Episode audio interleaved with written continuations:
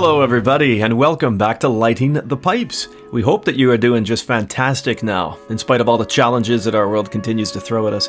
We hope you're finding some solace in good reading stories uh, when you're not juggling those professional and moral compasses in your day to day. Thank you for checking out our latest episodes and for continuing to make us part of your literary adventures. We've taken a short break recently, but are really excited to be back, leading you between the covers of another exciting crime story. My name is Scott Powell, and as always, I'm joined by the Dust Jacket Dreadnought, the Literary Leviathan, the Chronicle Crushing Colossus, the Don to my Quixote, the Jekyll to my Hyde, the Behemoth to my Bulgakov, Joshua Taylor.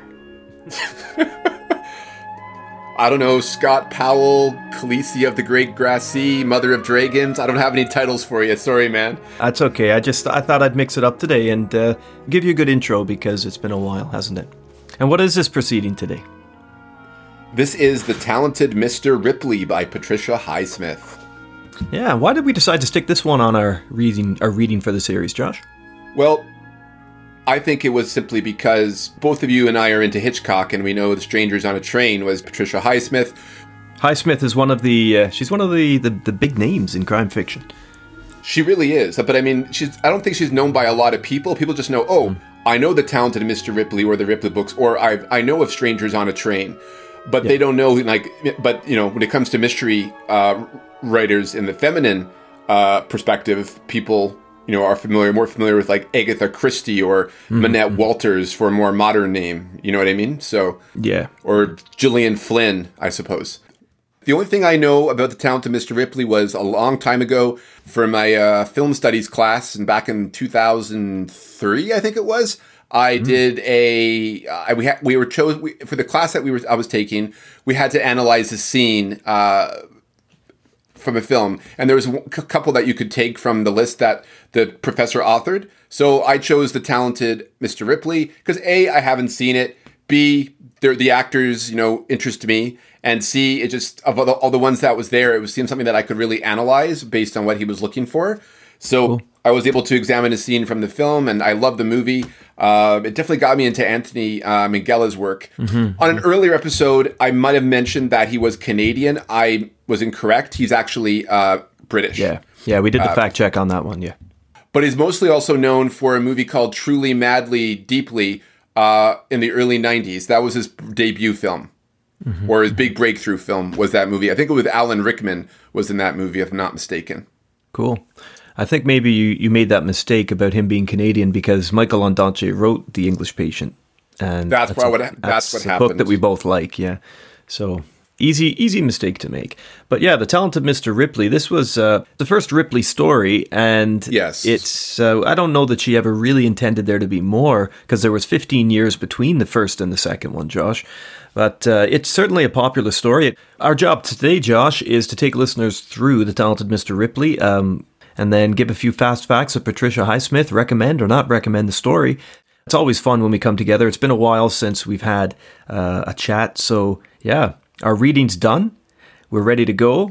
And here are some fast facts on the author, Patricia Highsmith.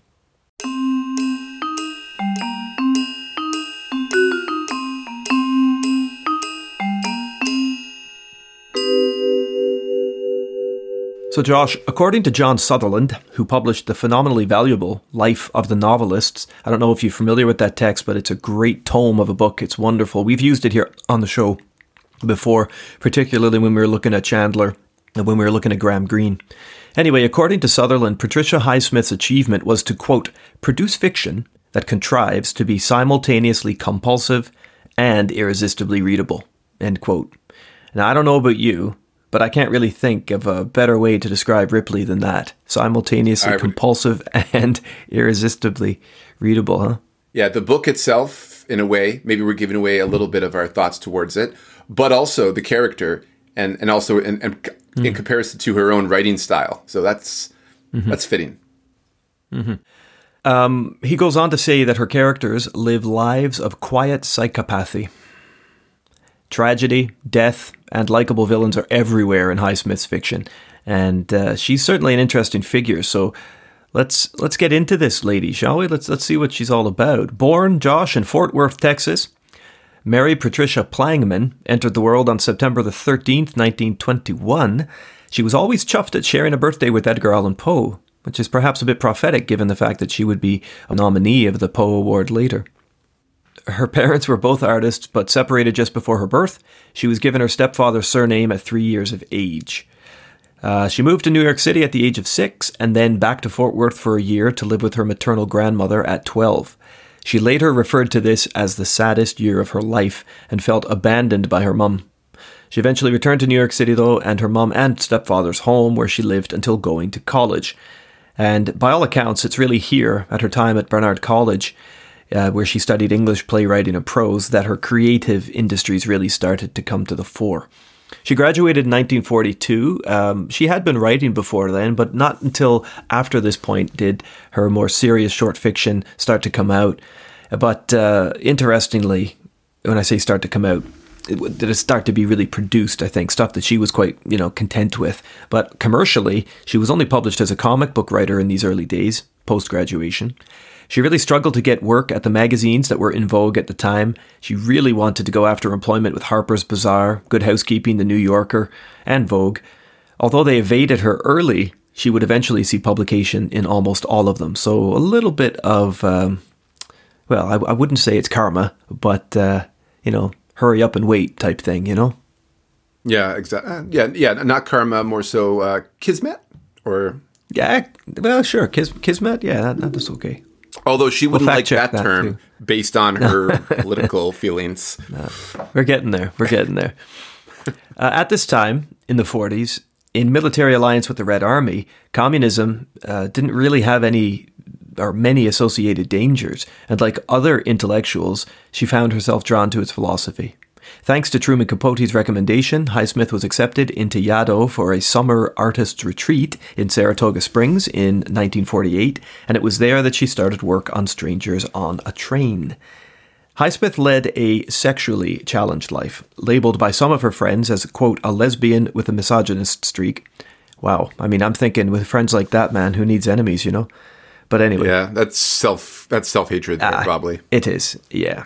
Now I don't think she was ever in much doubt about what she enjoyed, but others had trouble adjusting to her, and we have to consider this was, you know, before the sexual revolution as well. Yes, a lot of repression. Mm-hmm. Oh yeah, big time, and that I think that peters down to some of her characters as well. Mm, oh, for sure did admit to trying to love men. Indeed, she got on well with them and enjoyed their company, just not in bed. And she would often say that love with men was like steel wool in the face.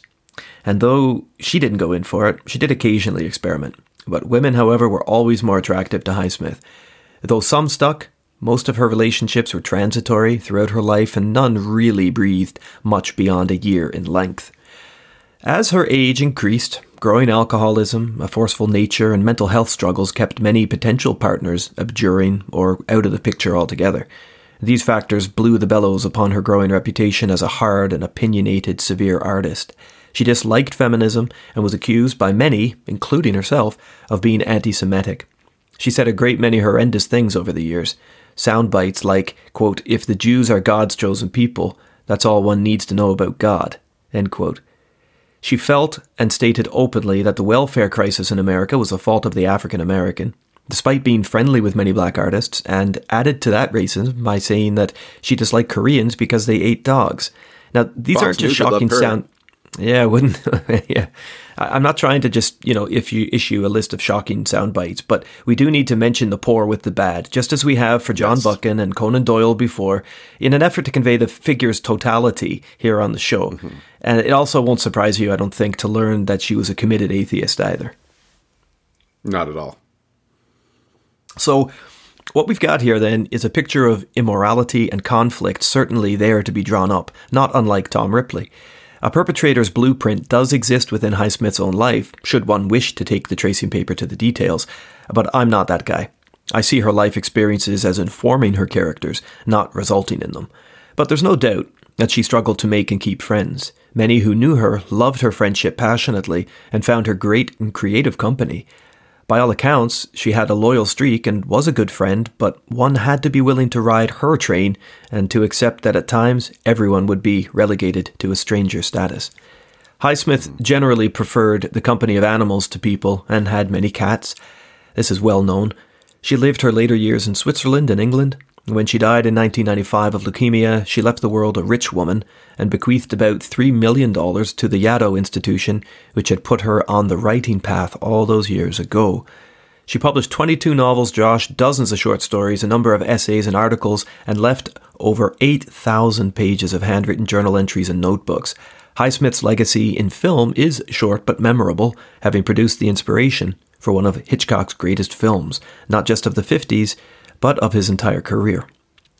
There are six novels, so called, in the Ripliad, or there are six novels in the so called Ripliad. The talented Mr. Ripley, then 15 years later, she resurrects the character, although he never died, really. Spoiler. Mm. in Ripley Underground. Then a few years after that, Ripley's Game, followed by The Boy Who Followed Ripley, and finally, Ripley Underwater. And those are the six. Is that six? Is that five? Uh, the Ripliad. Yeah. Uh, yep. One, two, three. They they list only five stories here. Okay, so uh, five, five novels, so, not six. Okay, not six. And uh, yeah, yeah, five novels. Nice one. Yeah, so I mean that that's just some fast facts on Patricia Highsmith, but I do have another little thing I'd like to share with you. That this comes from a book that I got a few years ago by Mason Currey. It's a book um, which you can't see because we're not on YouTube, but Josh can certainly see called Daily Rituals uh, how great minds make time, find inspiration, and get to work.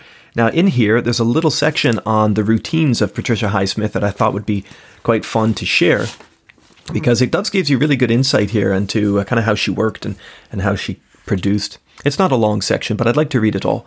So, Mason Currey here, guys, uh, just reading a bit from his book Daily Rituals from 2013. The author of such psychological thrillers as Strangers on a Train and The Talented Mr. Ripley was, in person, as solitary and misanthropic as some of her heroes. Writing was less a source of pleasure for her than a compulsion, without which she was miserable. Quote, There is no real life except in working, that is to say, in the imagination, she wrote in her journal. Fortunately, Highsmith was rarely short of inspiration. She had ideas, she said, like rats have orgasms. Highsmith wrote daily usually for three or four hours in the morning, completing 2,000 words on a good day. The biographer Andrew Wilson records her methods. Her favorite technique to ease herself into the right frame of mind for work was to sit on her bed surrounded by cigarettes, ashtray, matches, a mug of coffee, a donut, and an accompanying saucer of sugar. She had to avoid any sense of discipline and make the act of writing as pleasurable as possible. Her position, she noted, would be almost fetal, and indeed her intention was to create, she said, a womb of her own. Now, I've seen that on a couple of different sources, and I was listening to a couple of podcasts actually. I think one was an NPR podcast, uh, an interview with um, one of her biographers. I don't believe it was Wilson, but and he he's um, or she rather was confirming, yes, indeed, that uh, you know this fetal position would be quite a common way for Highsmith to wake up and kind of go into that creative zone, you know? Hmm. Highsmith was also in the habit of having a stiff drink before she started to write, not to perk her up. Wilson notes, quote, but to reduce her energy levels, which veered toward the manic. In her later years, mm. as she became a hardened drinker with a high tolerance, she kept a bottle of vodka by her bedside, reaching for it as soon as she woke and marking the bottle to set her limit for the day. She was also a chain smoker for most of her life, going through a pack of gallows of Gauloises G A U L O I S E S.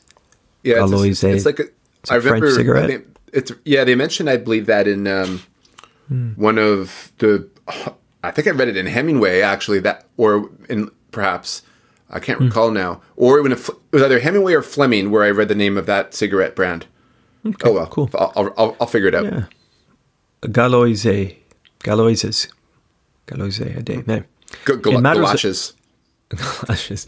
In matters of food, she was indifferent. One acquaintance remembered that she only ever ate American bacon, fried eggs, and cereal at all, all at odd times of the day. Ill at ease around most people, she had an unusually intense connection with animals, particularly cats, but also snails, which she bred at home. Highsmith was inspired to keep the gastropods as pets when she saw a pair at a fish market locked in a strange embrace. She later told a radio interviewer that, quote, they gave me a sort of tranquility. She eventually housed 300 snails in her garden in Suffolk, England, and once arrived at a London cocktail party carrying a gigantic handbag that contained a head of lettuce and a hundred snails, her companions for the evening, she said. When she later moved to France, Highsmith had to get around the prohibition against bringing live snails into the country, so she smuggled them in, making multiple trips across the border with six to ten of the creatures hidden under each breast. she was a card, man. She was a character. Certainly eccentric, certainly uh, full of opinion, and contradictions too. Lots contradictions, of, I, yeah, yeah. I read she was like part of Amnesty International, but she was mm-hmm, also like. Mm-hmm. Uh, there's one line that I read from her regarding, you know, like her anti-Semitism, and uh, she describes the Holocaust as the semi-cost. Jeez. So you wonder though, like, there's just things she's saying. Is that like her bipolar mindset, or is mm. it almost like provocation to just to push people away? Like, I think there's different. you wonder, huh? She's all these different walking contradictions. You know. Yeah, like there must have been part of her personality that wanted to wear that mantle. You know. Yeah. Her uh, first book, um, which is kind of like semi autobiographical, I read.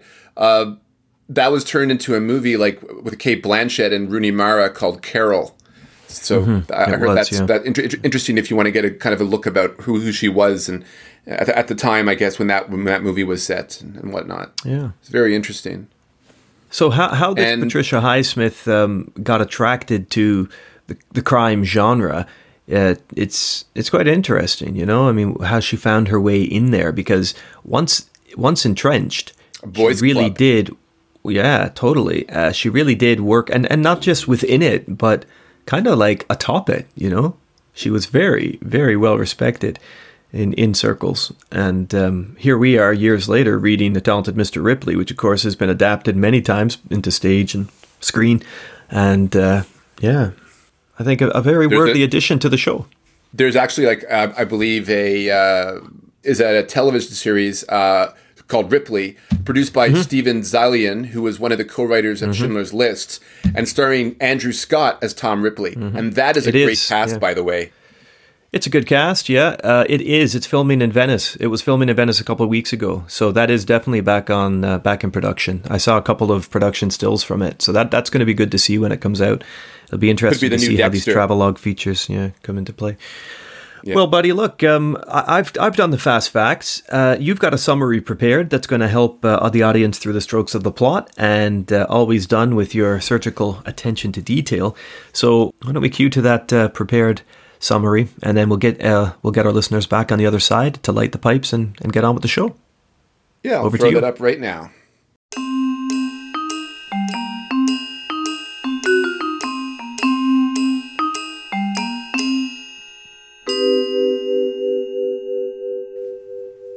With Patricia Highsmith's The Talented Mr. Ripley, we are presented with a different perspective than that of which we have been accustomed to, and that is the perspective of the perpetrator. From beginning to end, the impact on us as readers is twofold.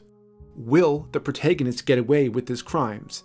And are we, on some level, rooting for him? We begin in New York City, the early 1950s. Tom Ripley, our protagonist, is a Boston born 25 year old confidence man with low ambitions, re milking income tax money from old ladies and average Joes. He shares a brownstone apartment with Bob Delancey, an actual working class man. Bob is an associate, not really his friend. His BFF is one Cleo, an artist type whom he visits occasionally. She is keen on him, but he does not reciprocate. Tom is complicated in this department to say the least. One day, after leaving a night spot, Tom notices he is being followed. After ducking into another bar, he is relieved when his pursuer introduces himself as Herbert Richard Greenleaf Sr. Herbert is the owner of a boat building company and the heir to the corporate throne, Herbert Richard Greenleaf Jr., or Dickie, is AWOL in Italy, living his best life. Dickie's mother has cancer and isn't going to be around for much longer, and neither Greenleaf Sr. feels is he. So the prodigal son must come home. Why Tom Ripley? Well, Tom happened to be schmoozing somehow one time with the Shriver family, known associates of Dickie Greenleaf, who somehow mistook Tom as one of Dickie's friends.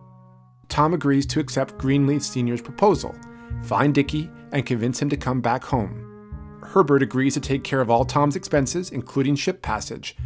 So Tom Ripley leaves America behind for Italy, specifically the Amalfi Coast. Dickie Greenleaf is currently living downshore from Naples in a little place, fictional, called Mongibello, Mr. Greenleaf gave Tom pictures so he knows what Dickie looks like, as well as Dickie's female friend, Marjorie Marge Greenleaf. Already exhausted by travel by ship, then by train, and then by bus, he easily locates Dickie and Marge at the beach. They are friendly to a fellow American and even invite him up to the house for a shower and lunch. But afterwards, it's a friendly I will see you around right at the gate.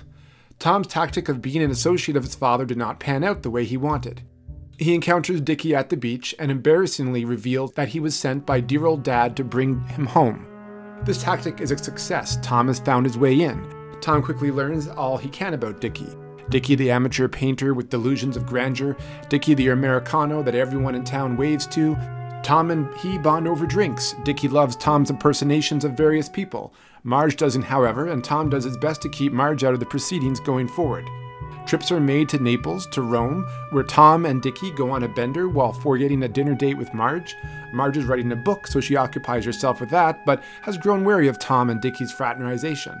Dickie is having a blast, getting back at his father with Tom, spending the per diem Mr. Greenleaf gave him for expenses. Tom has crossed the class threshold now, or believed he has, entering Dickie's world has given him great happiness. Marge is the only real thorn in his side, simply because well, she's Dickie's girlfriend, but Tom is too narcissistic to see that. Then there's Dickie's fellow yuppie friend Freddie Miles, an ox of a man that silently questions Tom's presence. Fausto, a young local man who taught Dickie the basics of Italian, offers the same tutelage to Tom. At this point, Tom is receiving lessons right from Dickie's balcony, and Tom has moved into the spare bedroom. Yes, despite one or two annoyances, namely Marge, all is going well for Tom Ripley in Montebello. Until that one instance, whilst the two go check the mail, more money from Greenleaf Sr. coming in, Followed by a drink at Giorgio's, Dickie decides to pay poor neglected Marge a visit. Tom, of course, follows Dickie and only needs to glance at Marge's window to see the two of them about to engage in some makeup sex. Furious, Tom returns to the house and proceeds to try on Dickie's clothes and shoes. But dress up interruptus when Dickie walks in with Tom in flagrante delicto. After a few WTFs, Dickie straight up asks Tom if he's gay.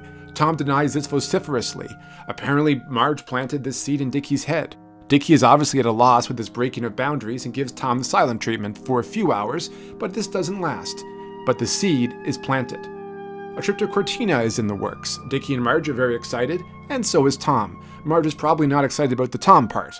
And Tom knows that he will have to put up with Freddie Miles, so he's not entirely excited either. Still, Cortina is being hyped up in Dickie's house, and Dickie is seeing more of Marge, and Tom is feeling more like a third wheel. Because he is. Tom needs to come up with something exciting, wild, chaotic to bring Dickie back into Adventure Bros Montebello 52 edition, and what better way than being smuggled to Bologna in coffins? Yes, Dickie is shockingly skeptical about the whole venture, but acquiesces to meet the local who proposed the idea to Tom. They meet at Giorgio's, and Dickie hears what the shady character has to say and walks away. Tom is humiliated, embarrassed, angry, and desperate as he engages in a row with Dickie in the middle of the street. Dickie wants nothing to do with it and is put off by how crestfallen Tom is about the idea balloon being popped so viciously. He buys Tom off for some shots, but is nonplussed with Tom, to say the least. Shortly after this altercation, Dickie tells Tom that they won't be going to Paris as they intended, but because Marge wants to work on her book for a few days, he invites Tom to come gallanting up the coast with him. During this excursion, he tells Tom that he and Marge are going to Cortina without him. Dickie is outwardly friendly to Tom during this time, but Tom feels that this is a polite facade, masking the build up to Dickie sending him along his way once this holiday is over. Highsmith throughout the novel has given us access to Tom Ripley's inner thoughts, and here she does not hold back. This outline cannot capture Tom's epiphany like having it lead up to this point in the preceding chapters could, so all I will say is Tom decides to kill Dickie and plans it out meticulously in the train cabin to San Remo.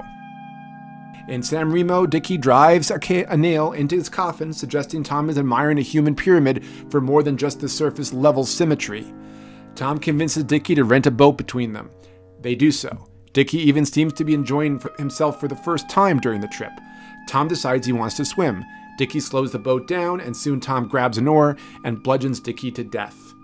With some pratfalls and near drowning, Tom disposes of the body, but not before making sure he has all of Dickie's possessions, including his rings, an article of his wardrobe he has never seen without. The blood smeared boat is sunk off the shore with some rocks, and Tom, gathering up Dickie's belongings at the hotel, sneaks out of San Remo and heads to Paris, where he wines and dines as Dickie Greenleaf. Tom has dyed his hair to mimic peroxide tips, but decides against the putty on the chin as he chillingly tells us how expression and cadence of voice, as well as confidence, help complete the transformation. I bet Dickie isn't laughing at Tom's impersonations anymore.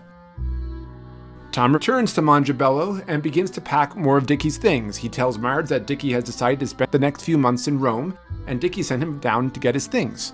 Tom heads to Rome and sets himself at the Inglaterra Hotel. He corresponds with Marge's as Dickie and picks up his allowance. A letter from Marge confirms Tom's suspicions that she thinks Tom is weird or at least asexual. Tom is happy to stick the knife in Dickie and Marge's relationship while arranging to sell all of Dickie's things. Marge can keep the refrigerator though, but the true savagery is yet to come. Freddie Miles comes calling. He has tracked down Dickie in Rome and shows up at the hotel room. Tom doffs himself of any vestige of Dickie Greenleaf to speak to Freddie. Freddie is his snooty self and makes aspersions towards Dickie and Tom's relationship. Dickie is out painting somewhere, Tom tells Freddie, but Freddie ain't buying. Tom is smooth, however, and believes he has convinced Freddie that Dickie will get a hold of him later, until Tom overhears Freddie talking to the concierge woman at the front desk. Freddie returns to the room, stomping like a bull, but is first incapacitated and then brained by an ashtray. Tom has another body on his hands. He sets up a whole scene of drinks and convo, lasting a few hours, followed by the action of dragging Freddie to his Fiat convertible parked outside. All this done as late as possible. Tom then takes Freddie down the Via Appia Antica and doffs his corpse behind one of the many roadside ancient tombs. Freddie Miles' body is soon found, faster than Tom expected. The police visit him as Dickie Greenleaf and with some cool on the spot thinking, Oscars himself as not currently a suspect. But now everyone knows Dickie is in Rome, and his name is mentioned in the papers. Prior to Freddie's demise, Tom was planning to head to Majorca but it can only go as far as Sicily as he will be available to the Rome police if they need to speak to him. Tom is all set for Palermo but has to navigate around Marge, who thought he was gone, Fausto, who's on his way north with a stopover in Rome, and Van Houston, one of Freddie and Dickie's friends. Oh, and now the authorities are looking for Tom Ripley, as the boat in San Remo has been found. Tom is successful in evading all these things and heads to Sicily. Upon arrival in Palermo, Dickie, quote unquote, receives a Dear John letter from Marge. She is kind but bitter at his cowardice, but for not coming out regarding to Tom and is preparing to return back to America. Tom is disgustingly pleased at his victory, but to his chagrin, it turns out what he thought were perfectly forged signatures on the remittances of Dickie's allowances have been rejected and are now under analysis. With Mr. Greenleaf and authorities brought back in, especially since Marge informed the police she ran into Tom Ripley in Rome, it is time to abandon Sicily. Tom heads to Naples but decides to doff the regalia of Dickie Greenleaf and return to the form of Tom Ripley. Where is Tom Ripley, the authorities are wondering? Well, Tom answers that question. After taking Dickie's things all packed in a briefcase to the American Express in Venice, under the name Fanshawe, Tom Ripley resurrects himself by purchasing a used car up country and to return to Venice to turn himself in. He convinces the Venetian police and the Roman inspector Roverini of his ignorance and innocence. For after briefly speaking to Marge in Rome around the time Dickie fled to Sicily, he went north and lost himself amongst the villages of the Romagna. Vindicated, or at least so far, he rents a palazzo in Venice and lives his best life. However, he does write a despairing letter to Mr. Greenleaf that Dickie may have killed himself. But his peace is not for long as Marge crashes the party in Venice. Tom invites her to stay at his place when she calls, and he puts up with their adamantine resolve that Dickie didn't kill himself. She is civil to her host, however. Perhaps connecting with Tom is, is a way for her to somehow reconnect with Dickie. Mr. Greenleaf is in Rome, she says. Tom plays it cool and invites Marge to a few get togethers with Tom's new Venetian friends.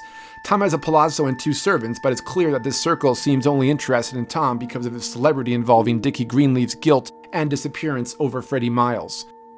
Mr. Greenleaf arrives in Venice shortly after. He is not looking well. He tells Tom that a private dick named McCarron is coming up to Venice to meet with Tom for some questions. That evening, while repairing a torn bra strap, Marge locates the leather box in which Tom has stored Dickie's rings. Tom is relaxing on the couch downstairs when she confronts him. Grabbing onto his shoe with his inner thoughts betraying to us that he is about to kill her, he realizes that this is not an accusation of guilt from Marge, but the beginning of her realization that he is dead and that he killed himself. Tom convincingly, at least to Marge anyway, certainly not to us, explains how Dickie gave his rings to Tom before he left Rome with instructions to look after him. Marge's epiphany saves her life. The next day, the rings are presented to Mr. Greenleaf, who is now more than convinced Dickie either took his own life or disappeared completely. But Tom isn't out of the woods yet. McCarron the shamus arrives and he lays down all the facts. The forgeries are dismissed, given that the American examiners were undecided if they were legitimate or not. The rings, however, indicate what Tom proposed to Marge that Dick gave him to Tom because he was either going to kill himself or disappear. McCarron takes Tom downstairs in the hotel bar, and after the tension couldn't get any higher, they both agree that Dickie must be dead. McCarron even seemed to get the impression, despite Tom's refusal to admit it, that Dickie may have killed Freddy.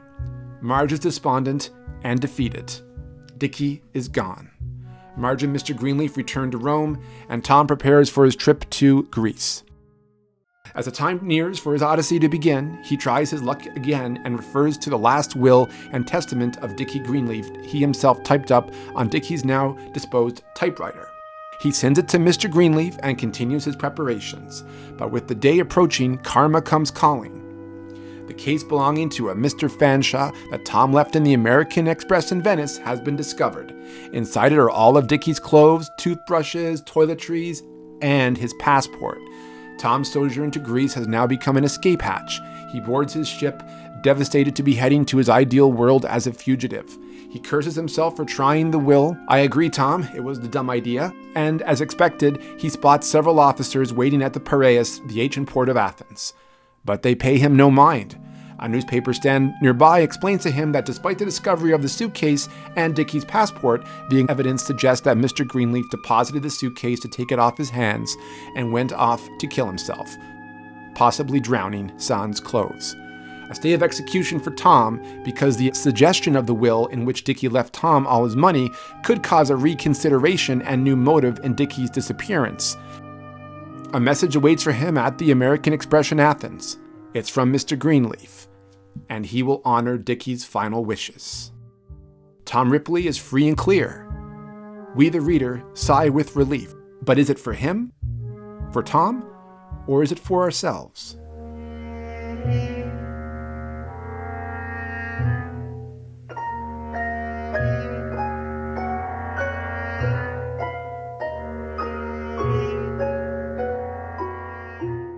Nice work, Josh. Very well done. A fulsome summary there for listeners. And uh, if you weren't familiar with the plot before, or if you'd forgotten some details, and Josh has just reminded you. Okay, Bud, why don't you explain a thing or two about how these pipes work, just in case any listeners are joining for the first time here on the show? All right, so PIPES is an acronym. P is for principal, i.e., the main character. Then you have I for investigation. This is more or less just how the story unfolds and also the proficiency of the writing mm. of the narrative yeah. itself. You know, comments about the style of the author and how it flows. The next P is for perpetrators, so the antagonists or antagonists of the story. And then we have E for the environs, uh, the atmosphere that is evoked by the story. Uh, does it impact us or not? Then we finally have S for the supporting cast, which is like all the other additional characters, how we feel how they related to the story, how they serve the story. All of these categories are out of five. We come to a final total of 25 at the end, which is not essentially saying, like, based on the ratings, that what we really feel about the book as a whole. It's more of just a way of, like, analyzing what we think are important facets of, of what a good mystery novel should be. That's right. Yeah, and we, we use the, the PIPES acronym because it, it provides us with a scoring index for when we want to do our foolish things like ranking and and the best of. But as Josh says, it's uh, it's really just a lead towards that. It's a gesture towards a holistic uh, a kind of aesthetic feel for the text too, which we always do separate a little bit. I remember when we were looking through the canon of Sherlock Holmes, you know, we had some stories that scored quite poorly, and yet they found their way into our best of lists because there's just something I know about them that worked. You know, it's quite cool. Something about them. It's, it's like when you watch like a movie, like when you have like someone like from from for me, for example. I mean, I'm sure it's you and some other people as well who have a really good knowledge of film theory and history, or are able to analyze a film in a critical sense and like I can analyze a film in a critical sense and go, oh, that was absolutely brilliant. I'll never watch it again, but it was absolutely yeah. brilliant.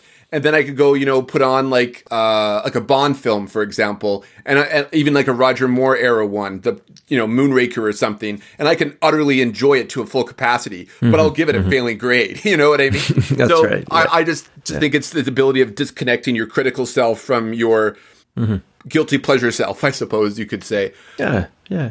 Now, we've given our rundown of Patricia Highsmith. I've given you my breakdown of the narrative and talented Mr. Ripley. So you have an understanding about how the story is, well, twists and turns. So our mm-hmm. breakdowns will be pretty clear to you as we go through. I will point out, though, that we might be kind of going off course a little bit because Scott and I have both been to Rome. We've both mm. been to Naples. So mm. we I've might have Sicily. some anecdotes in comparison. Uh, We were there. Pro- we were probably standing right where Tom dropped uh, Freddie Miles' body, dropped off Freddie Miles' body. So probably standing on that very tomb because I know I stood on one of those Appian Way tombs, and I'm pretty did, sure yeah. Freddie Miles is behind there somewhere. He could be. He could be, man. Uh, I don't know. Or someone is behind there. Someone's behind there. yeah. Yeah.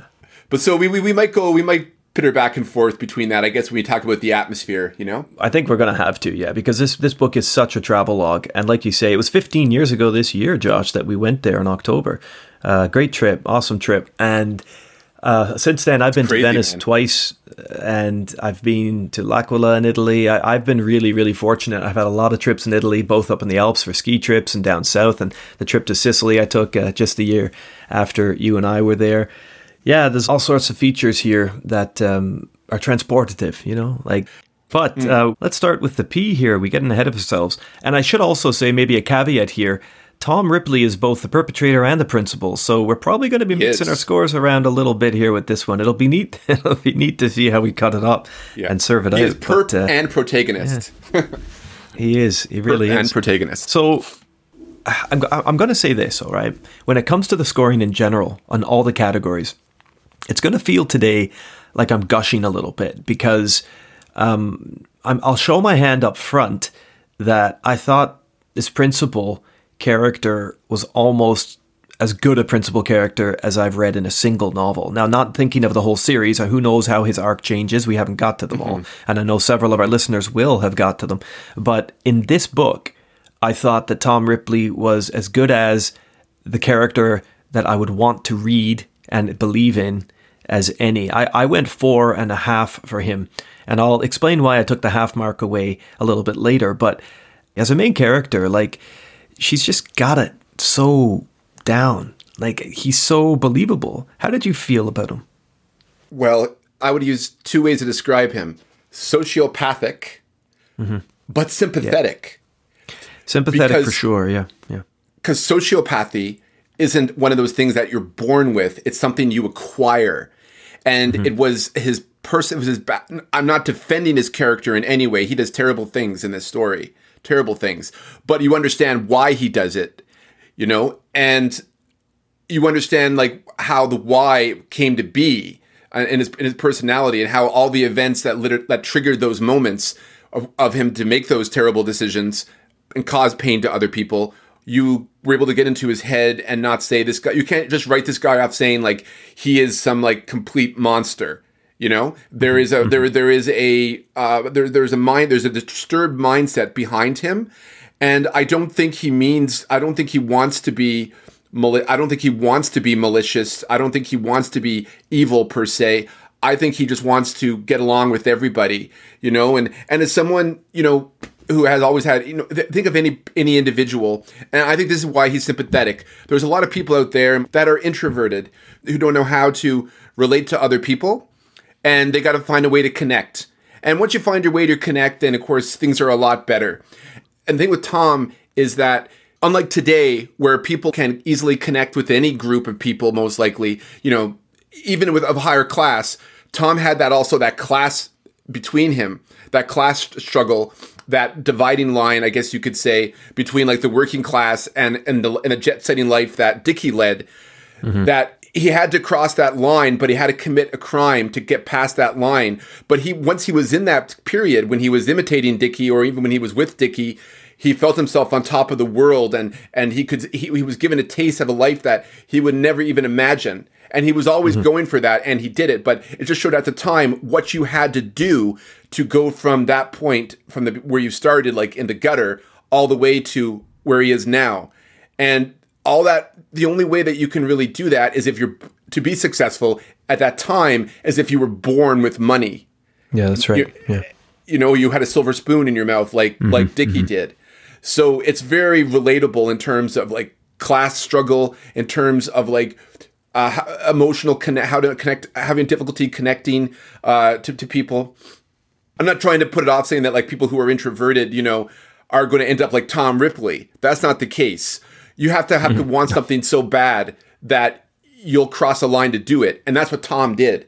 He crossed that line, and when he saw that he was going to be cut off from that, that's when he acted in a very bad way, uh, leading to, of course, to Dickie's death, uh, murder, and then, of course, the subsequent situation he had himself in afterwards. You know, Freddie Miles and the snowball effect, and all and all of that. So it's and a it is so uh, like just just to pick up Yeah. on something you said like it's remarkable how he wants that life so badly even though of the class he is not but it's it's remarkable to me that when he gets it by doing that deed as you say which he needs to do in order to attain that social status he's immediately got the affability, the decorum, the sort of charity and the adventurousness of someone with the money. You know, he has it. So it's almost like he's been preparing for it his whole life, and all he needed was the right guy to come along, the right opportunity to costume himself up there with the rest of the world, you know?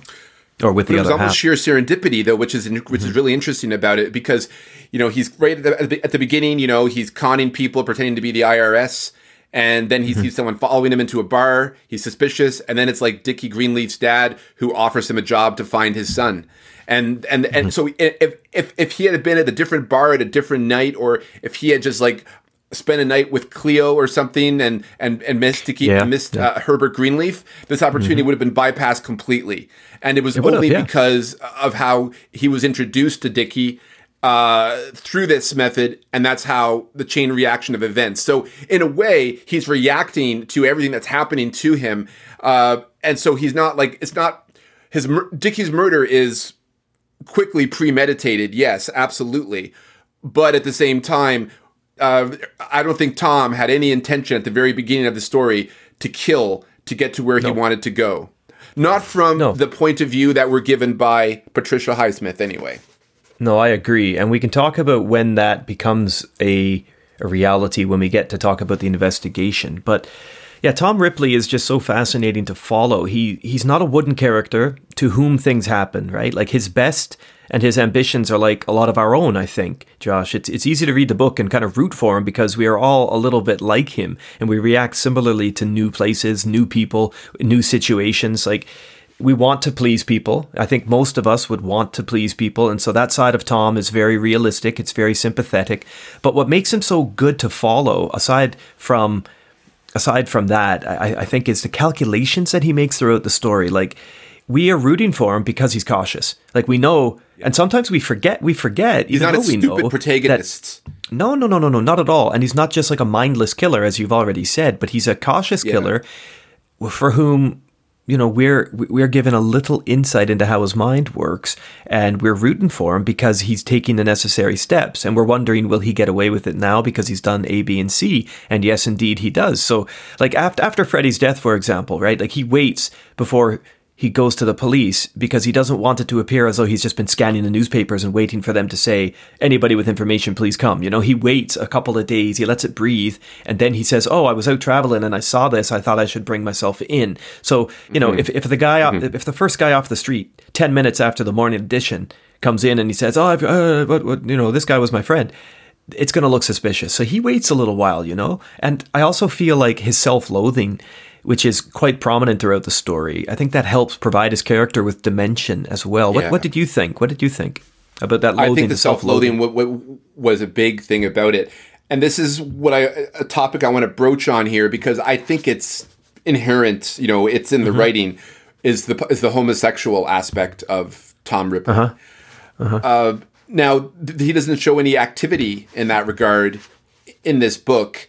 Uh, he doesn't really. He's kind of asexual, kind of, and in a way he is because he just wants to be someone else, but he also wants to like he wants to connect to other people, but then he realizes that he could be a better person or or do what that other person does even better. And then he goes beyond that, and then he kind of just like absorbs that person. So he's like he's parasitical, but he's also mm-hmm. kind of like, and he, he's successful at it because he almost absorbs that individual and becomes that individual. Yeah.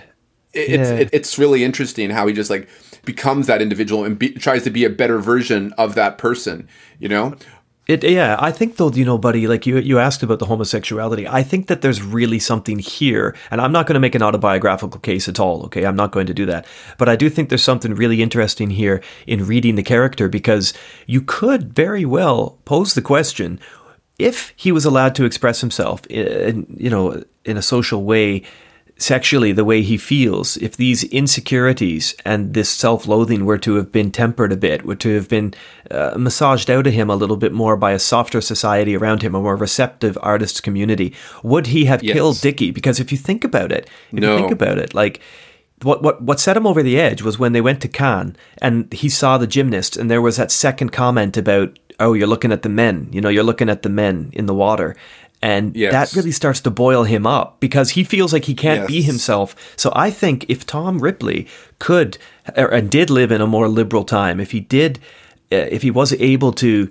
to kind of offer himself to the world the way he wanted to, the way he felt proudly, the way he felt like he was himself, he would be a gay man, and that would maybe help with so many of his his problems, you know. And oh, for sure.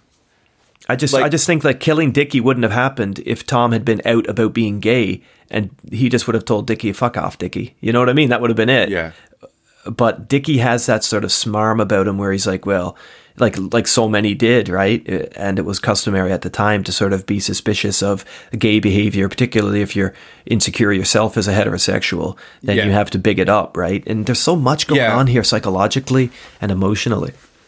I don't know if Dickie himself had like, or he might have had thoughts, you know, like, you know, he was a. Maybe. It's very possible. But I mean, it was his, I think it was his conversation with Marge, uh, you know, before, before his that, murder. Yeah. Well, yep. be, well, way before his murder that indicated, because because it's that moment where. Uh, uh, Tom is putting on Dickie's clothes when Rick mm-hmm, Dickie goes mm-hmm. up to uh, to visit Marge, and then when he comes back and he sees them all dressed in his clothes and stuff like that, he he instantly goes in that conversation about you know are you a queer essentially? Yeah. And yeah. it gets and because uh, Marge thinks that or something like that, right? Uh-huh, and uh-huh. so and uh, then of course he gets that letter from Marge when he's Dickie, and Marge is saying like, oh well, I don't even know if he's queer. Is he asexual? Like what is he? And then so mm-hmm. that just his hatred, you know, his self hatred burns more and more because he can't express himself, and he's defensive yeah. because in a way he probably knows that Marge is right, but uh-huh. At the same time, he doesn't want to admit that, you know, so he's self-loathing in that mm-hmm. way. And and the thing is, like, he justifies the death of Freddie Miles because he was a bigot, or he thought that Freddie Miles was a bigot, you know. Yeah, absolutely. It's and like, you know, I'd like that's to, what you get like for having your mind in in the gutter, Fred, uh, Freddie. You know, you, yeah. that's why you're dead. That's kind of what it, what happens at the end of that passage after he disposes yeah. of his body. I'd like to ask our listeners actually if there's anybody out there who's read a good kind of queer criticism of the story. Uh, you can email us at uh, lightingpipes at gmail.com or just catch us on Instagram. I'd really be interested in reading like a, a, good queer criticism of this book because I think it's fascinating 50, 60 years on from its, its time of publication, just how 65, 67 years uh, after its publication, how much the world has come on. I would love to see if there's yeah. anyone who has who has done really good work. I'm sure academically, you know, there's stuff out there. Uh, I would just like to get my hands on something like that. It'd be it'd be fantastic to read. Uh, you know, it would a queer queer theory yeah. on this one. Yeah, bring your thoughts on that. Anybody who's listening, absolutely, we would we would love that. Uh, and just to add, if, for the Anthony Minghella 1999 uh, film, it's very clear that homosexual mm-hmm. aspect mm-hmm. In, in the film for sure. Well, I do um, think it's clear in the book as well. I don't think Highsmith hides away from it, but it she is. doesn't make it. She doesn't make it the precept of his character. No, she doesn't make it the it thing that kind of motivates him. It's it's part of why he expresses himself, perhaps the way he has to. Um, but I don't think he's going around killing people because he's homosexual and he can't be straight. Exactly. Like, I don't think that's what's going I on. I prefer no. the book on that. Yeah. I, I do like. I do really enjoy that movie, but I do uh-huh, prefer uh-huh. the book and the characterization of Tom Ripley because yeah. he's a complex individual. He's not just a homosexual who kills people, mm-hmm. a repressed homosexual that kills people. He's a complex individual. He is someone who was bullied by, who had a, you know, start, started his life in the gutter, lost his parents, and then, and then what? After he lost his parents, his, his uh, aunt takes him in, and his aunt thinks yep. he's a quote unquote sissy. So he's yep. had this kind of, mm-hmm. he's been basically uh, punched down from the very beginning and he's someone who is just doing what he can to survive. Uh, hmm. And you know he's not willing, and but he but he's so ambitious for something better than what he is that he doesn't have Yeah. the patience of like getting some nine to five job and you know maybe marrying someone maybe but maybe he doesn't want to marry a woman and have kids maybe he wants to love men but he can't and so you know like it's there's complexities in this story more And than he just can't because he doesn't have the money. Yeah. he, he doesn't have the money. Like that's it. In order to be That's an right. out and, a, and an open gay man, he has to have the money to protect and to defend himself. He has to have the Yes. money to hide away from society and also to use society, and he doesn't have that. And so this is the this is the reason why I would be so interested to read the social histories of um, of a queer theory kind of reading of this book because I uh, I'm quite ignorant to some of it, and I, I'd really like to learn more about that, about kind of you know how identity is so strictly linked, and you know sexual representation is so strictly linked to class too. That's a remarkable uh, narrative in itself. if you look at a lot of like the actors of, of like a lot of old school actors, for example, like um, uh, what's his like even like Cary Grant, who was Mm-hmm, revealed to be bisexual. Uh, he had money and power, they, or the studios had money and power to hide that from people. That's right. Yeah, yeah. Or Rock Hudson, for example, too. Right? It wasn't until like afterwards, you know, he was diagnosed with AIDS, and Yeah. well, he could be he was a homosexual. He, I'm not saying that he had AIDS uh, because he was homosexual. That was just, Mm-hmm. No, that no, was, no, no. Because that's not a very good connection to make. I understand, but I'm just saying is is yeah, that was was secreted. his- yeah. If it was secreted ex- exactly. Mm-hmm. You know, another thing I liked about Tom's character, Josh, and I wonder what you think of this if you want to chip in on it, is that I think he's remarkable at reading a room. You know, like he, he wins over Dickie, which is ultimately the necessary win for the whole story to take place, right? But not he wins Marge. over. Yeah.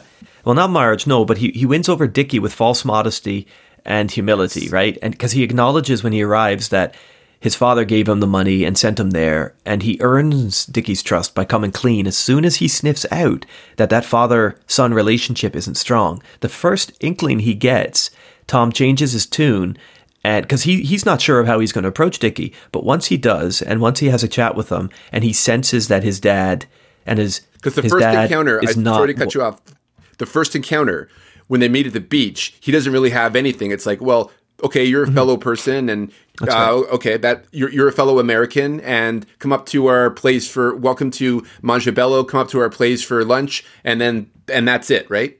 Yeah, and then, but it wasn't exactly until the next meeting was when he throws on the the humility, as you said. Yeah, because he knows at that point, oh, you and your dad don't get on. And so I'll just read a little bit here from the text. How did he ever meet you? This is Dickie asking asking Tom uh, about his how his dad met him. Through the Shrivers. I hardly know the Shrivers, but there it was. I was your friend, and I could do you a lot of good. They laughed. I don't want you to think I'm someone who tried to take advantage of your father, Tom said. I expect to find a job somewhere in Europe soon, and I'll be happy to pay him back my passage money eventually. He bought me a round trip ticket. Oh, don't bother. It goes on the Burke, the Burke Greenleaf expense list. I can just see Dad approaching you in a bar. Which bar was it? Raoul's. Matter of fact, he followed me from the green cage. Tom watched Dickie's face for a sign of recognition of the green cage, a very popular bar, but there was no recognition. They had a drink downstairs in the hotel bar. They drank to Herbert Richard Greenleaf. So, you know, he, he reacts based on what he reads, and that's very deductive, very deductive, you know, to his own, to his own mind, you know, or to his own gain. Mm-hmm. Let's talk about though how like he's easily so at this time he's into uh he, he has Dickie now.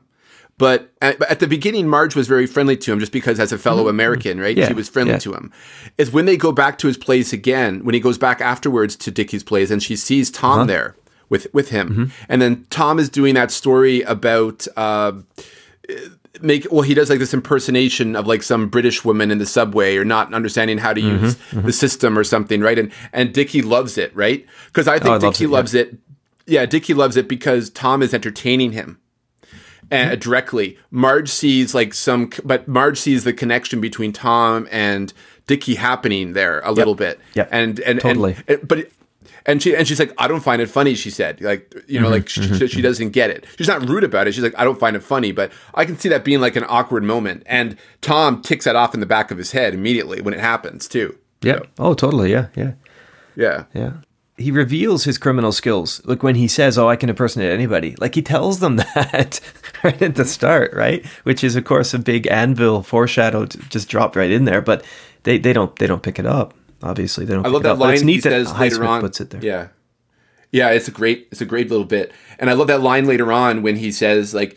You don't have like he he was talked about how he's going to use putty on his nose to look like Dickie, but then he took the putty off, and he's like you just got to make the right expressions and Exactly, say yeah. things a certain way, and just have that kind of vague kind of mosaic I, of that person's uh, that person's identity on you know just so that the personality is the is what you need to exude, not the physical Yeah, details. that's right. And you need you need brass balls and conviction, and this guy's got them, man. He's got 'em. Confidence, exactly. and he's he's definitely definitely got them. Yeah.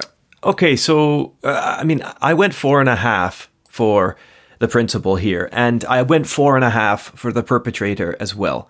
And I'm I'm putting I'm telling you both of them because although there is that split between the characters, it's the conflict of the character that I think eh, what is what kind of connects these two categories, right? Like normally we would just talk principles, the investigation, the perpetrators, but the perpetrator is the principal. So I don't I don't feel like what we're talking about now doesn't also connect to him as a murderer, you know? Like the conflict mm-hmm. in mm-hmm. the conflict in Tom reflects a conflict in the reader. And I don't know if you read it the same way, but to me, eh, it's not a schizophrenia, but that bipolar aspect to Tom. And the swings of his mania are, of course, exaggerations of what we experience as a reader. But we do go from cheering for Tom to also despising his decisions, right? We root for him and we go against him. We want him to get away with it, but we question ourselves for wanting it. And the character and the reader are, are, they're in a simpatico, which is so interesting the way it pivots that reading. And I know that Highsmith isn't the first to play with like, you know, the narrated villain and the sympathetic villain, but man, this is probably the first book that I've read that I can recall from a narrative because there's that stream of consciousness thing going in here into the character, but I think this is probably the most sympathetic villain I've read to my recent memory anyway. You know. I, I, I totally agree. Um, just a second, Scott. I have a, pa- a passage here I want to read. I'm going to get to it right now. So this is the passage in which he describes that he's going to kill Dickie. Yeah, that's a good This one. is like- yep. Yep. what page is it in your edition? I'm using a uh, I'm using a vintage edition. What have you got over there? was just got to find it here now. Just a second. Mine's on like page 88, I think, or 86 when he makes a decision. And this is just after they leave Cannes, right? And he's been called. He remembers his aunt Dottie talking sissy sissy because Dickie has just called him up for looking at the boys, right, in the water. Yeah. Dickie Dickie is a bigot as well. You know, he is. Oh, oh, he is a bigot. Absolutely. yeah. Like you got to look at Dickie's perspective here. Like he's obviously trying to have a relationship with Marge and he wants to be happy. He has a right to be, you know, not interested in men and you know and and I can see how eventually he can see Tom like even though we might disagree with his attitude towards Tom if if Tom wasn't, you know, the killer that he ended up being, uh, he's Dickie still has his own his own right to be one, the way that he is, right?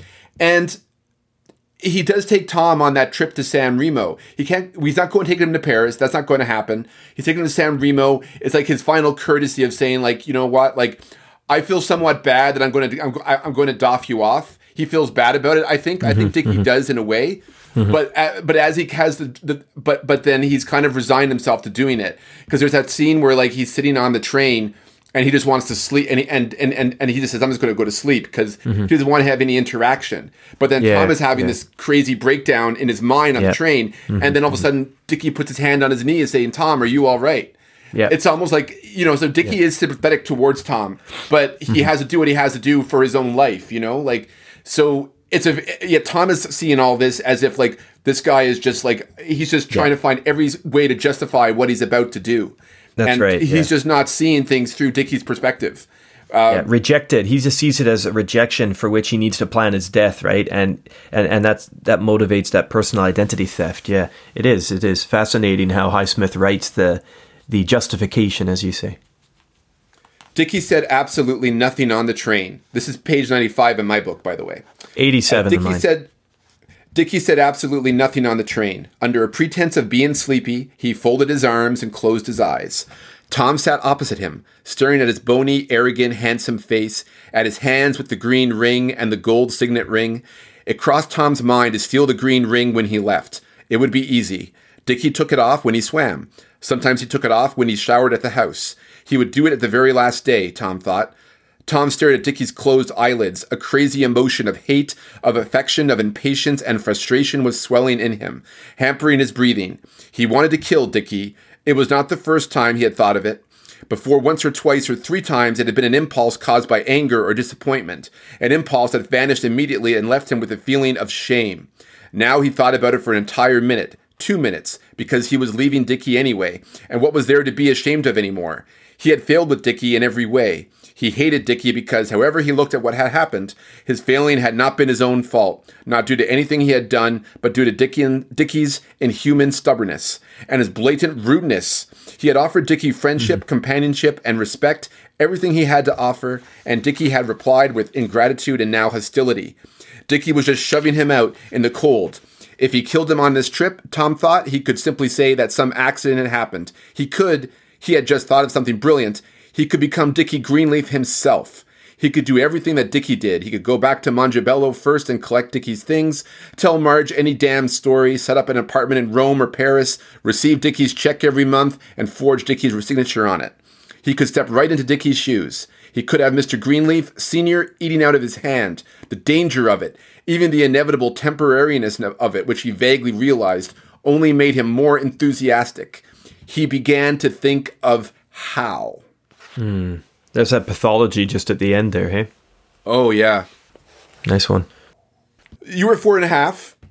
I went four and a half for both for both principals and for protag and for uh, perpetrator. But you know, yes. I just wanted to. I just kind of wanted to get a final word before we move on to some of the quicker categories.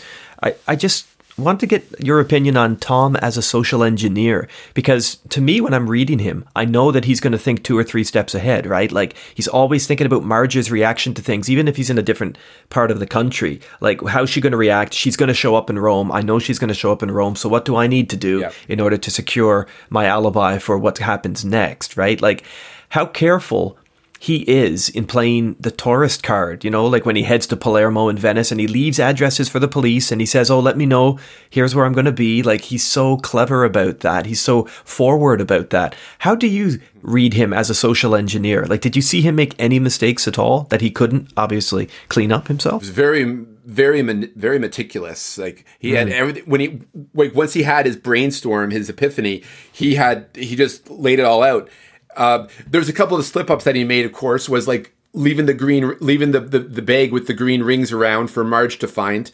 Uh, there was the whole thing about like the luggage left at the hotel in, in Venice, I believe.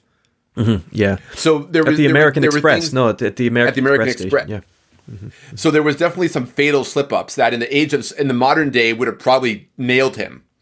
Yeah, uh, that, that's interesting. Kind of, that's interesting. Yeah. yeah I was going to ask you that as well. Um, I'll let you finish your thought first. It's not perfect, but yeah. I would say he's a genius at what he was doing. Absolutely. Um, yeah. Who was that other con man, like the young guy that DiCaprio portrayed a couple of years, like about, I think it was in the seventies. Remember that movie Catch Me If You Can? That was based mm-hmm. off a mm-hmm. true story. Yeah, and yeah, that, that, guy was a con man as well. Yeah, I forget his name. Frank somebody. Anyway, Ab- Abagnale. Um, yeah, Frank Abagnale. Yeah. So Frank Abagnale he was a good con man, but I, I don't, I don't think he had the sociopathy of Tom Ripley though. No, no, no, he was a no, real person. so either. So I mean, yeah, yeah, yeah. Because when, when do con men cross over? Yeah, when do con men cross over into full criminal behavior? You know, like con men are sometimes just people who just want to make money, and then that's it, and, that, mm-hmm. and that's all they want to do is just make money for themselves. There's a moment where they where they cross over when they want to be more than what they are, and not just be happy with a little bit of extra, you know, from people. You know. Mm. So. Yeah, it's a good question. Yeah, at what point do they? Um, I was going to pick up on something you just said, buddy. Like, do you think, right? Do you think that a character like Tom Ripley could be taken seriously in today's time? I mean, think of it, right? With technology and social media blueprints, Tom, I mean, Tom just stays ahead by playing advantage over the media and the police, but today's networking surely would offer oh, yeah. more ways to slip up and more ways to incriminate yourself, right? But the police would have made the mistake it, like, about him being Dickie in the apartment, in Dickie, uh, in yeah. Dick, quote unquote, Dickie's apartment. The Italian police would have would, would have got him there for sure. But it's not impossible. DNA with ma- Freddie Miles that would have connected as well. Oh yeah, of course, yeah, the blood typing that would have done that. But maybe if he catfished a lot and maybe if he did wear that prosthetics, maybe you could have a modern Tom Ripley story, you know? You could, yeah. I'm curious about that new series that they're doing will that be set in It's the modern period. day or will It's that be period. set? Okay, cool. It's period. Um, Going back to what you're saying about the social engineering, I would just say his evidence of how he how he's able to Uh, communicate with letters, uh, being Dickie and anticipating the letters that he would receive, and how he mm-hmm. communicated with Marge so well, as if he was Dickie in the letters, able to Oh, basically yeah. cross that that that like wall of intimacy in those mm-hmm. correspondences that Marge bought full, hook, line, and sinker that it was Dickie that was writing to her. But I, I think too is that Dick, but Marge is has also a a bias towards that Dickie is t- is talking to her that she can't think of the possibility that Dickie is gone up until the very last minute. She finally agrees that he commits suicide. She doesn't think that Tom did Mm-hmm. Yeah, anything like that. What's that replaced him? No. because such that kind of idea is just so uh, bizarre to her. I, I can imagine she wouldn't be able to put it together. Yeah, it's So, easier for her to believe yeah. that Dickie didn't want anything to do with her than would ever take his own life. Yeah, yeah. and in a way, she kind of if, this is a, something that I kind of I see. I don't know if you agree with me. He was so well at portraying Dickie uh, as Tom Tom as Tom Ripley portraying Dickie that when Marge went to see him in Venice, she almost has a whole different attitude towards Tom Ripley than she did previously.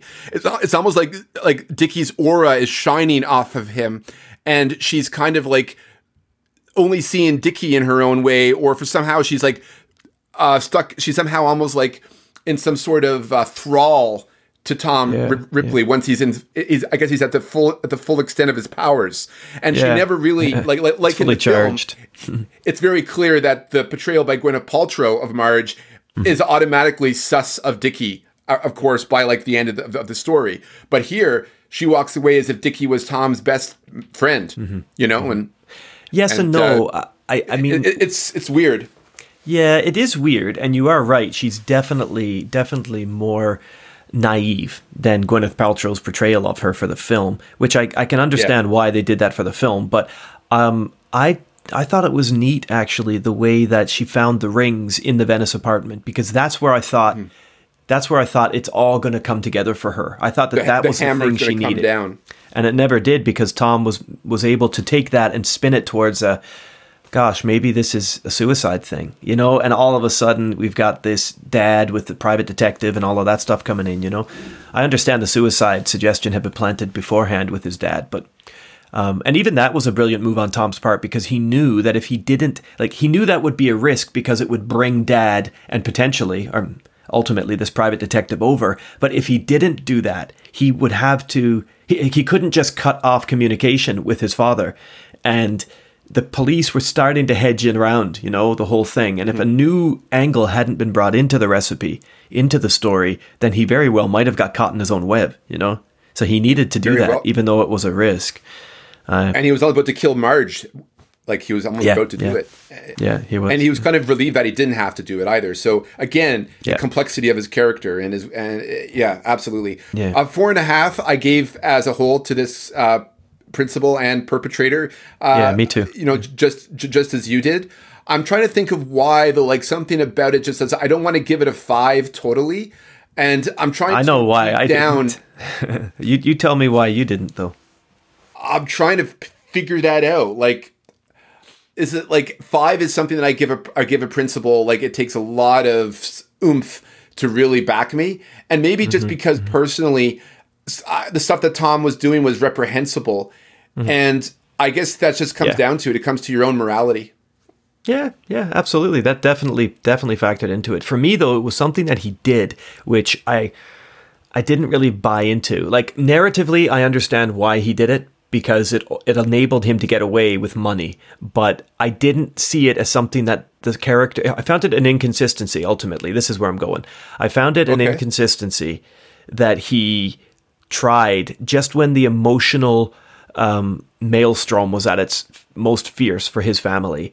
He went in there with the trust fund thing. Like I felt that Oh, was yeah. that was a gesture that I just didn't believe he needed to do as a character.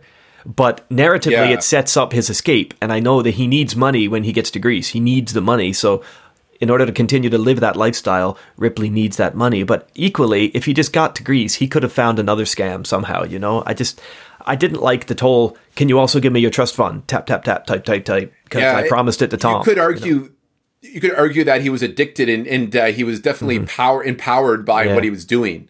And I guess he was just like wanted to roll. He became a gambler really, and he just wanted to roll the dice again. It's like an addiction to get that right? Feeling like you were reading out. four more yeah, books. There's like four more books after this, right? Of him Yeah. probably doing the same thing. So. Maybe, yeah, yeah. yeah, once you once you start, you can't stop, right? That's the whole thing. Is like Dickie's killed, then all of a sudden, okay, that's all cleaned up, and then he thinks he's okay, but then he still has to deal with Marge, still has to deal with Freddie, uh, the police, you know, and he still has to deal with Dickie's father. He still has to deal with the forged checks being caught, like all those situations. Like they keep spiraling and spiraling. So each time that you hurdle an obstacle like that he was given. It empowers him even more that he can just beat the system. So why Yeah, not yeah. freaking go for the trust fund? I guess so. Y- y- you know, Uh, you see him as this evolving kind of monster, just this maw that keeps getting bigger and more ambitious. Yeah, fair enough, I guess so. But I just, I, I was kind of hoping he would slide away without that because there was too much, there was too much convenience to that for me. Like Greenleaf, Richard, not Richard Greenleaf, sorry. What's his dad's name? Herbert. Herbert, yeah. There was too much. What? Seriously? He left it to you? Like, I just thought that the the private in, investigator would have put all that together. Like, it's the biggest Yeah. sort of look at me target on my face that really exists in the whole story, and it comes out at really an emotionally awkward time for the family. And I just did. I, I think whatever. But hey, half mark. You know, that's all it was. Um, so that's us. That that's could us go with into the P. investigation. Yeah, yeah. We. I think we've got. I have nothing else to say about perpetrator. Yeah, uh, there were a couple of you. You know, the, the whole thing with the.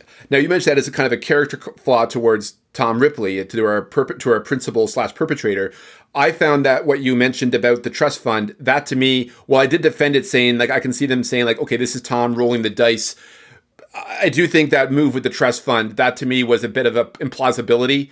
And the fact, the way that even though, like, okay, Herbert Greenleaf is dealing with uh, possibly uh, with a dead son who possibly committed suicide, and then of course a dying wife of cancer. So his world's all crumbling down. Before, yeah, Yeah, he was like a despondent mess even when he arrived there. You know what I mean? Like he, he was hardly talking and whatnot, and he so that's believable in a sense. But at the same time, the the the, the run for the trust fund, I'm like that was yeah that was a bit of that was a bit implausible to me so that shaved off half of a uh, point for me uh, because overall like the twists and turns of this narrative the uh, how it interlocks with the characters in the story characters that like will pop up out of nowhere or just like you know convene to the plot yes but they serve the story well when they do appear. They serve tom's intentions his motivations. Uh, they give him his reactions required to propel the story. Um, i don't think there was anything in this in this book that was to me beyond you know a, one or two narrative flaws that really you know brought it to a lower mark than what i gave the principal so i'm at four and a half with with the uh, investigation, on this story Nice one. Yeah. Well, I- went full marks with this because although Okay. I although I had that little misgiving about the ending, um, I just thought the book was so so so damn well written, and the character, the stream of consciousness narrative. You know, you feel like you're reading a first person point of view, but you're not. You're reading third third person exposition, but it doesn't always feel that way. It's just so seamless and believable and sympathetic and questioning. I, I thought this book was really compelling. Um, I do ask you this though, buddy, like, how do you feel about the motivating incident in this story? I, I forgave it. I found it a bit kind of shoehorned in there, but you know, Mr. Greenleaf following Tom and, and catching him in the bar and asking him to go to Italy on his time to order his son to return, you know, from to save his save Dickie from painting essentially. Um, You know, the sick wife, like you say, fears over the family business. How believable did you find that motivating incident that, that Tom Ripley would be the friend that he sends instead of someone closer to Dickie? I think the father was desperate and he didn't know his son well enough that he wanted to find someone who didn't know his son. And then when he heard about Tom Ripley, that was like he automatically, uh, he's an older gentleman in the 1950s from an older generation where, you know, everyone should have a sense of morality and, you know, rigid, rigidity and Sure, composure. And they should have a sense of decorum that they act a certain way and that like, everyone has a gentleman's agreement, you know? Mm-hmm, mm-hmm. And so I think that he felt that, you know, it was naive to believe that this young man who we followed into a bar, who we heard that was that was a, an associate of Dickie's, a friendly associate apparently from what was it, the Schweitzers, Schriever, Schriever, yeah. So they seemed to hit that he was a good egg, and uh, That's why they sent him to. That's why, and and so the father wants to find a solution to his problem. He needs someone to take over his company. He needs to bring his son home to see his mother before he die before she dies, or just at least you know in the last couple of months spend time with the family. He wants to bring his family back together that he feels that he's losing. Um, And also, of course, to make sure that his own Okay. personal security of his business is, is, is there. Yeah. So Tom is the person that you go to. The problem is he's so naive that he doesn't really do background checks on those type on this person Uh-huh. Yeah. because his he's just naive about it. And I found that believable to me. Okay, cool. That's my impression. Yeah, okay, no problem, no problem. I just had to ask the question because I had I had a, a fuzziness about it, so I thought I'd ask you. Yeah. But no, man, the the narrative was for me is just it's just top top shelf, man. Like it's remarkable how well and tightly ratcheted Highsmith's suspense and the reader's tension can be without having. And this is the thing about the book, right? Like I don't find that there is any great sense of catharsis because there's no capture, there's no good prevailing, but you get the breaks when you need them from the tension whenever he's writing a letter or you're kind of offered a look at, you know, Venice or Rome or wherever he chooses, Yeah. the writer chooses to give you this breath. I just want to read this quick little section here, and I think it's really nice. It's indicative of the true thriller pace of the book. He started with the top drawer. This is just after Dickie's dead. He started with the top drawer for two reasons. The recent letters were important in case there were current situations that had to be taken care of immediately, and also because, in case Marge happened to come back this afternoon, it wouldn't look as if he were dismantling the entire house so soon. But at least he could begin, even this afternoon, packing Dickie's biggest suitcase with his best clothes. Tom was still pottering about the house at midnight. Dickie's suitcases were packed, and now he was assessing how much the house furnishings were worth, what he would bequeath to Marge, and how he would dispose of the rest. Marge could have the damn refrigerator. That ought to please her. The heavy carved chest in the foyer, which Dickie used for his linens, ought to be worth several hundred dollars, Tom thought. Dickie had said it was four hundred years old when Tom had asked him about it. Maybe that's not great tension, but it is in the sense that he knows he's got to act quick. The sentence structure, you know, it's like punctuated well. It's it's quick. It's brief. It, and, and I mean, the whole book really has this punishing pace. I mean, I don't know how you found the pace itself, but for me, it was, anchored unforgiving. the it was unforgiving. Through the entire book. Yeah. There was Yeah. no moments of breath in that story whatsoever. He was going to make a decision that I disagreed with, but then I understood why he was making that decision, and Yeah. I just everything just snowballed and snowballed. It was like, it was like a it- yeah, it was like you're on the edge of your seat reading the book. It's very different being on uh, because of the visuals on a, on a movie and when watching a film. Yeah, it is. and you know the visuals that are being shown to you that create that anxiety, that create that on the edge of your seatness.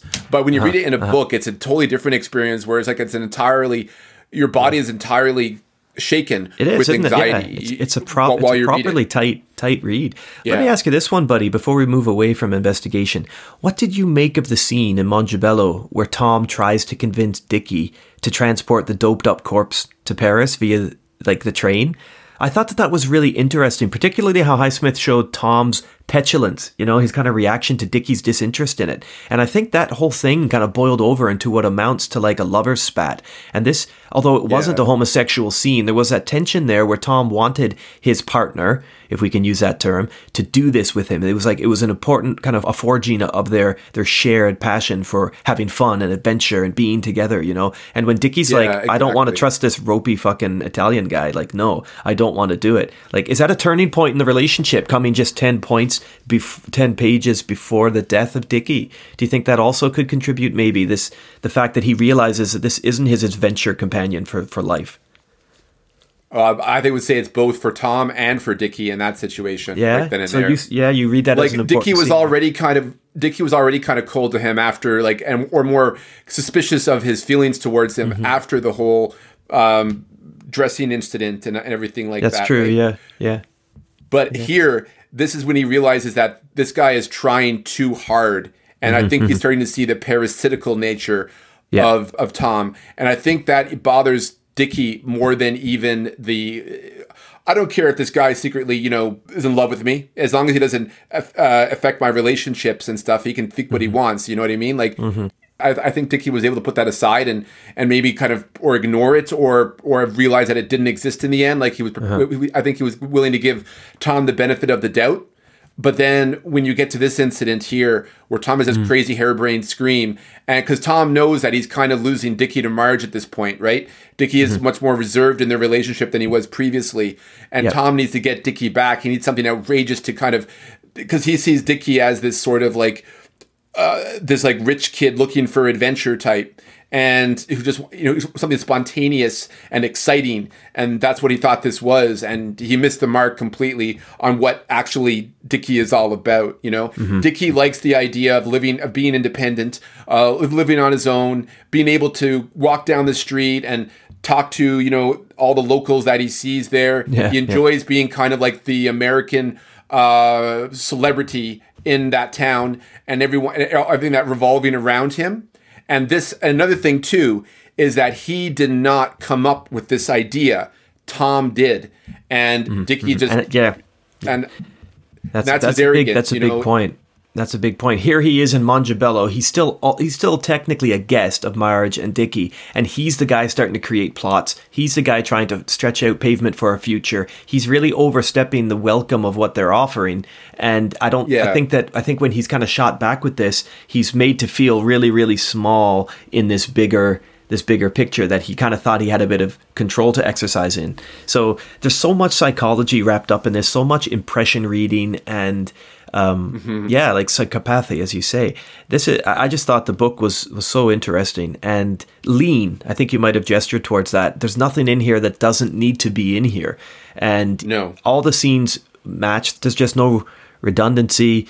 There's no bloat in the text. It's just really, really tight, and uh, one of the one of the best stories I've read in a long time. So I, am going full marks for the investigation. I'm not saying it's perfect, but I, I, I enjoyed it so much that yeah. I feel like it's uh, deserving of, of top score. So I went five. So let's move on to the environments, Josh. Now you, you you intimated that we've been here in a lot of these places, and um, I don't know if you're worried about going down a rabbit hole with remembrance, but um, the Via Appia stuff with uh, Freddie's death, yeah, this this this communicated to you, huh?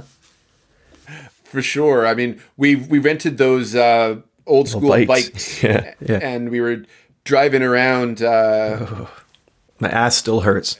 Yeah, and also the blisters because I broke in those new shoes.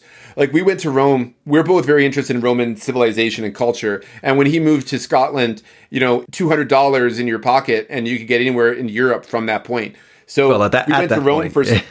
at that at that point in two thousand seven. yeah. yeah, yeah, yeah. So when we went to Rome, we got ourselves a hostel, a, a, a, very decent one to be fair, and then yeah, we weren't staying in the. We, we didn't go on to like we didn't uh, you know have any big tours or, or charters that we that, that that we went on.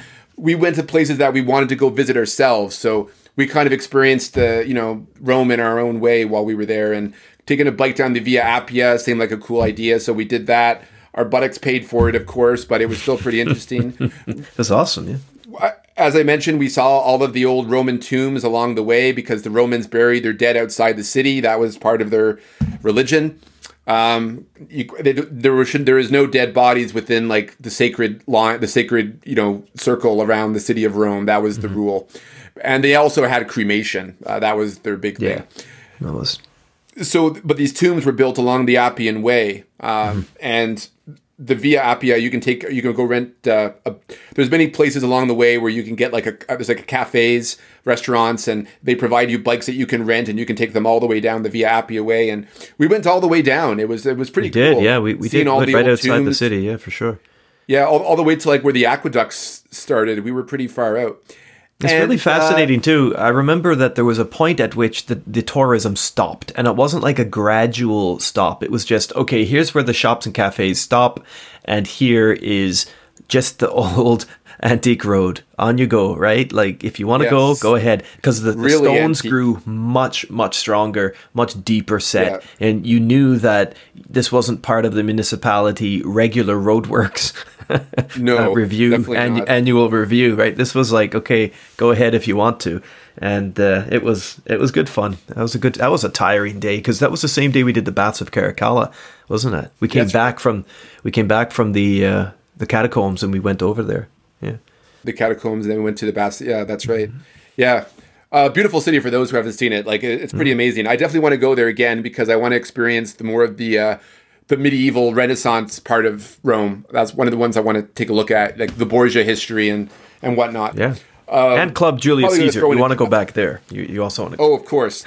that was a bar that was like right at the end of the street, that on the corner of the uh, the corner of the street, uh, just down um, Good times. from where our hostel still That was a pretty cool place. Yeah, And we also went to Naples um, briefly on our way Yes. to Vesuvius. Now, I, I'd been back not to since. Mongibello. the It doesn't exist, but No, Mongibello doesn't exist. But we did go to Naples and to the Amalfi Coast, and that was good as well. Yep.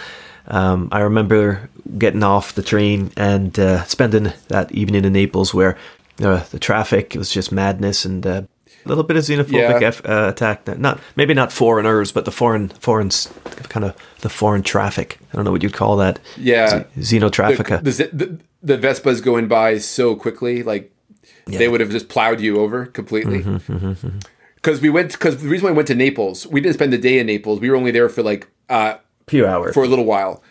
We went to because you go to Naples and that takes you all the way to um, Pompeii. So we spent the day at Pompeii, and then on the way back, uh, we had pizza. I mm-hmm. believe that we had like a Good guess. we had, yeah yeah we had the seafood pizza actually because we're in the on the Amalfi Coast, so you got to have the, the Napoli seafood, right? So we had like anchovies and stuff on our pizza. It was pretty cool. Mm-hmm. That's nice. And then we started looking for a gelato place, but we still had to catch a train. It was getting dark, and some of those alleys were pretty dark. And Well, we ended up walking, down like, them. On the boulevard, right in the middle of the road, didn't we? Yeah. We just kind of. And got a good picture And Naples that, is also like the heart of like the mafia as well. So those kind of popular culture uh, biases were in my head at the time. So I was a little bit anxious as it was getting darker. Yeah, preying on the uh, not- the Western homeschool boy. Exactly. Mm-hmm. Scott was just. Hometown boy. wanted to get his just wanted to get his his gelato, and that was it. And we did get it. And then we got on the train. Mm-hmm. Anyway, yeah, that was a good trip. And uh, it was lovely. But you know, in, in saying all this, we're moving on to the environs, obviously. I don't think you got to go to Rome. This book transports you, man. It really does. Like, having been there, I could obviously picture a lot of it. But Highsmith Walking does some of the heavy lifting. Yep, she does, but she does some She of the heavy lifting here. She puts you as a tourist with the same excitement that Tom Ripley has going to these places, you know, and that's a big part of Tom's character too, is this ambitious realization of what the money can bring him. And I think that you, you do sit there in his eyes and enjoy this for a little while before the madness starts in each of these settings. I was just thinking, like Tom and and Dickie when they first go to Rome. After that, like when they, when they spend that one day in Rome, that really pissed Marge mm-hmm. off, uh, or yeah. it seemed to anyway. I was just thinking Yeah. of like you know Tom and Dickie in Rome. Is that kind of like you know like some kind of bizarre version of Roman holiday? You know, like all they need to have them is like driving around on a Vespa. You know. I guess it kind of is, yeah. Yeah. Yeah, I don't know who's Peck or Hepburn in that situation, but anyway. Do you know, we started off talking about that scene at the Via Appia, which, I mean, the description for that scene is great, but to me, there's something in the writing that suggests of romance. And I'll, I'll tell you what it is. It's that sentence, Josh, where Tom is looking for the right place, and then there's like an ambiguity to the next sentence. I'll just, I'll just bring you to it, okay? It's just a very, very short section here, but he's trying to get rid of the body, okay? Freddie's body. Yeah, here we go. The Via Appia Antica stretched out before him, grey and ancient in the soft lights of its infrequent lamps. Black fragments of tombs rose up on either side of the road, silhouetted against the still, not quite dark sky. There was more darkness than light, and only a single car ahead coming this way. Not many people chose to take a ride on such a bumpy, gloomy road after dark in the month of January, except, perhaps, lovers. The approaching car passed him. Tom began to look around for the right spot. Freddie ought to have a handsome tomb to lie behind, he thought. There was a spot ahead, with three or four trees near the edge of the road, and a doubtless, and doubtless a tomb behind them, or part of a tomb. Tom pulled off the road by the trees and shut off his lights. He waited a moment, looking at both ends of the straight, empty road. I just find that little space between the sentences not many people chose to take a ride on such a bumpy, gloomy road, except perhaps lovers. Tom began to look around for the right spot. You know, it's almost like he is engaging in some dark romance here, you know? Like if it was mm-hmm. Dickie, maybe something else. If it was another guy, maybe something else. If but here he is with a dead body. Like the only type of romance he can find is, you know, the romance of death, you know? Mm. I, I just That's a think good- that's very neat. good point. Like there's an ambiguity to it. I, I'm not trying to sound artsy fartsy. I just feel like there's that there's a strangeness about some of the way the sentences here are positioned, and it's just really compelling. The the, the setting writing, I like it. Rome, Naples, Sicily, Mongibello, uh, the Amalfi Coast, really is where we are, and Yeah. of course, uh, of course, Rome is a big part when uh, yeah, we get there. Not much of America in here, but this is a great travelogue. It's a knockout as a travelogue. It brings Italy to life. Both the interior and exterior spaces are decorated. She's she's she's driving it with warmth and color, the food, the ambience. You do get wrapped up in the things you're reading because so much of it is new to us and would have been new to American readers in the 50s who didn't have a chance to travel, I guess, to to Italy. especially after the war. Yeah, Totally, yeah, like, remember, Italy great. was was fascist for like Yeah. 1920s to 1945, right? So Ah, so I, I, I love this. Um, I really like the uh, the environment here. I went full marks for environment in this story too because I, I this is right where I want to be in a book, right where I want to be, and Yeah, I was- things came things came to I was life. five. Yeah, you were five as well. Cool. I was five. That's right. Well, how about the supporting cast, buddy? What did you think of all the extra characters? 'Cause in it- I- you know, I you- you gave- got a few. I gave supporting cast 4.5. I felt that every character served the narrative perfectly. You have Fausto, you know, the young, uh, yeah, the young I liked him. teacher. I liked him.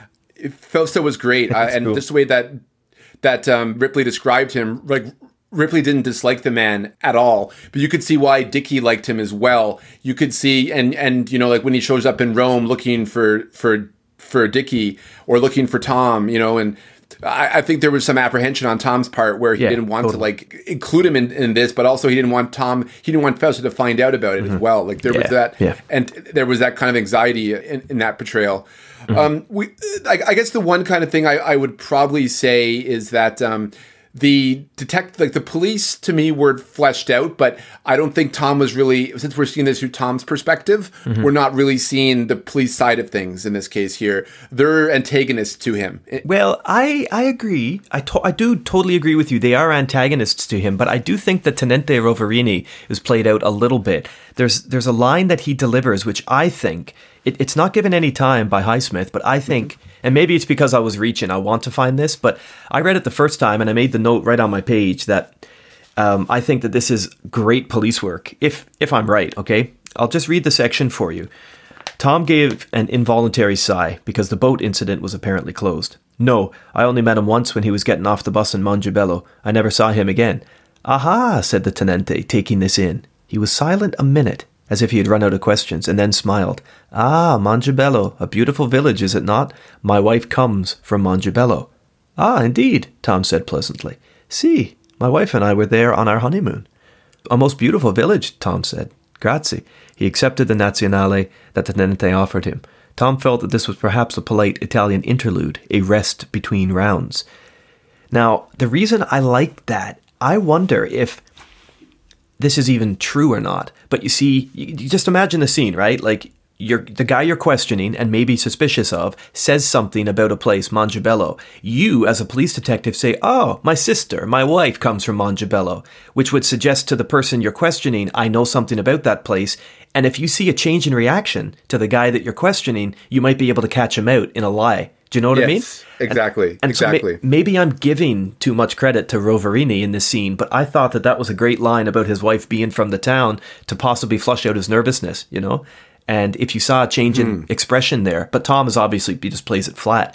Um, he plays Yeah. it genially. Did you think that, or do you think I'm reaching? Like, is that just a naive police detective? So I didn't catch that at the time. I was Right. more kind of thinking of Tom's headspace uh, Okay. because that's where the writing was put to. Okay. But you pointing that out, I the ambig- there's definitely ambiguity there for sure. I would say even po- even not just ambiguity. I would say that you're probably onto something in what Highsmith intended. It's just such, Yeah, and that's just another example of the writing. The writing is just so. These are the people that he's up good, against. yeah. These are the obstacles Yeah, that he's up against. So Roverini is, uh, yeah. So uh, thank you for coming, uh, being the cavalry to the rescue there uh, for me on that because I was saying how like the police are a bit nondescript for me, and then I just remembered that Roverini sequence and whatnot. Uh-huh. So this goes to show what you focus on when you read a story and when you when you don't Mm-hmm. Totally, catch certain nuances. How did you feel about Mr. McCarron? Like when he takes Tom out of the room at the end to go down to the restaurant, did you think he was going to try to twist him there or um, or what? I Like- did, yeah. I thought this too, would be too. like the real. This would either be like the reveal, Uh-huh. like you know, this would be when the hammer meets the anvil. Uh, but really, it was just almost just like an aff- it was just like an affirmation of Mm-hmm. like Dickie's of Dickie's death of Dickie's suicide. Really, Yeah, Mr. McCarron So- disappointed me a little bit. He he was a bit he's just a bit gormless, dumb? wasn't he? A little bit plot dumb, a little bit gormless, and you know, I don't know. But there you are. There you have it. I mean, there were other He characters. just wanted his though. money and wanted to get out. Yeah, there were other characters. Yeah, that's true because he wasn't a good traveler, was he? Like he made that point. No. Um, he Mr. wasn't a good Malouf, traveler. the Venice antique dealer at Daniele, who uh, who throws a cocktail party. He's he's just in it very briefly, but he's a bit of an annoyance because Tom and wants to go has to go out to this Yeah. thing right with marriage. He just gave And- me anxiety because, like, Yeah. uh, well, I don't. Again, it's a situation where, like, if you watch, like, I don't know, it's as, it's, it's the idea, it's the, it's the anxiety of being found out because then it's going to be almost like not just. Uh, you're really worried more about just the embarrassment of being found out, and you have that Yeah. second kind of embarrassment. And so I just was felt that like Marge is going to be there, uh, and uh, Aloof is going to say something, and then it's going to make Marge connect, and then there's going to be a whole show, a whole row, like a, a big you know explosion, and it doesn't happen, but the anxiety is still there. So you're always sitting on that powder keg. So again, another hurdle for him to leap, a minor one compared to you know the police, but still another hurdle. Yeah. Uh, and then there's Di Massimo, who's the painter in Rome that never really existed. But I think he's neat the Massimo way, doesn't exist. the way the character is written. I, I like the way Tom really commits to him. He's cool, you know. He Uh, just a Fausto, nice little you've already mentioned. Isn't it neat though? Right? If you think about, yeah, Marge. I'll get to her in a moment. But if you think about how the story starts with his pal Cleo, right, who is an artist as well, contrast the way Yeah. she does her paintings in these little tiny postage stamps, right? And Tom has a lot of respect for her as an artist, and then he gets to see Dickie's art, and he's got that sort of like, uh, that's shit. Like the same color blue Yeah. for Marge's eyes he used in the ocean. Like there's no skill there. That snobbishness comes out. But isn't Cleo an interesting little character? You know, I think she's cool. yeah. She's cool. She's very cool. I wanted to see more. I wonder if she appears in the, in the next I don't uh, know. couple of books. It'd be nice to see because she wants to be in a relationship with Tom, and she has, but she has a very good understanding of him as a friend as well. I think that she's a nice, Yeah. nice young woman. It would be nice to see more of her in the story. But uh, anyway, it's neat how art kind of operates as a as, as a stabilizer through the story. You know? Yeah, and the idea of the art, Dickie not being great at art, is just Mm-hmm. showing in a deep way that he's kind of lost himself on what he wants to. He doesn't want to be with his father. He's some kind of rebellion against his father. I think he just wants to escape his troubles. He doesn't want to deal with his dying mother, and he doesn't want his father. He's rebelling against his father. He's still young. Yeah, totally. And art is art was his escape to go and do that, and that's his stubbornness. That mm-hmm. I want to keep yeah. trying at art. He probably knows that he sucks, but Yeah. he keeps going at it anyways because he likes be. I think he himself, like Ripley, is putting on this persona of Dickie, the trust fund kid, who is now like this, uh, this uh, this lovable, eccentric um, Mm-hmm. American that everyone in Mongibello loves, or Mm-hmm. you know. He's part of that of that set, you know, Yeah. and guys like Freddie rein, reinforce that as well for him They do. I mean, I because Freddie's a contradiction because Freddie is when he's when he goes from Dickie trying to be like this open-minded artistic type when Freddie comes into it it's all back to the old boys club you know Yeah, I Yeah. found I found And Dickie is- a little flat, to be honest. Like, I, I obviously you're given what you need to get from him, and he is Yeah, he's Jude only in Law's it for eighty performance pages. kind of Jude Law's performance has kind of taken over. I will confess that Jude Law's performance has kind of taken me over of what I would expect from Dickie in the novel. So I did find him kind of a flat character uh, compared to you know the other ones i- in the novel. Sure. Because he's he, in a way he is kind of a plot device, I suppose. yeah. Mm-hmm. Uh, he's a MacGuffin, but he does have a personality. But Oh, I don't totally think does. Highsmith was interested in what he had to say. Mm-hmm. It was what Tom made of him is what interested Highsmith and what compels the story. Uh, you asked about Marge. I think that she's probably the most interesting character aside from Tom himself here in the book. I like the way Mm. that she's written, and I like the way that she's written, even though she is consistently naive. Um, and that, you know what? It's not. It's fucking consistently human, is what she is. She's consistently human. Yes. She's not consistently naive. She's rounded enough to make us wonder just when she's going to catch on. But like a lot of us, Tom manages to keep her off the scent, and like a lot of us, she she wouldn't and never did catch on, and that's okay. He social you know? engineers her denial too. He does. He really does. I like Marge. She's a victim in the story, but she's also she's also resourceful enough to get up and go. Like she doesn't throw herself into a swooning pit of despair. she does that maybe a little bit in her own way, but she she gets up and she goes to Munich. She tries to d- develop for herself a new circle of friends, a new life, and she publishes her book. So there's a bit of a, a bonus there. And like you say, when she goes back to Venice and she sees Tom in that position, she has she's only interested in solving it. She's not interested in getting with him again. And I, I kind of like that arc of her, you know. Yeah, absolutely. I do. I like that. And yeah. I, th- I think she she deep down she really does care for Dickie. I think she mm-hmm. wanted to make Dickie a better person, and that's why I was very sympathetic to her. Like they I, even Tom tries to write her off as a nag, but he fails completely, and he knows Yeah. that he does because Yeah, totally. he does like. I think he wants Marge to like him and to appreciate him. Mm-hmm. I think he did want that. Um, it was only when the first rejection of him happened when she didn't laugh at his impression. That's when he kind of turned against her completely. Yeah. Um, yeah. Do you get the feeling that Highsmith likes Marge? Do you get the feeling that like her tone when she's writing Marge's character? Do you feel like she likes Marge? I think she's ambivalent. yeah. Yeah. Okay. the way that she describes like her body and stuff like that, and uh, it was almost way that that's like is this how Highsmith likes her, Hmm. you know, her women? Uh, I'm curious to see like. I think she has sympathy for that type of character, for that type of personality, but at the same time, she also finds that personality easy to uh, pull the wool over the eyes of. you Yeah. know? Yeah. Mm-hmm. Mm-hmm. Well, there you go, buddy. I mean, that that's us talk through the pipes. I, I was a 23 overall for that.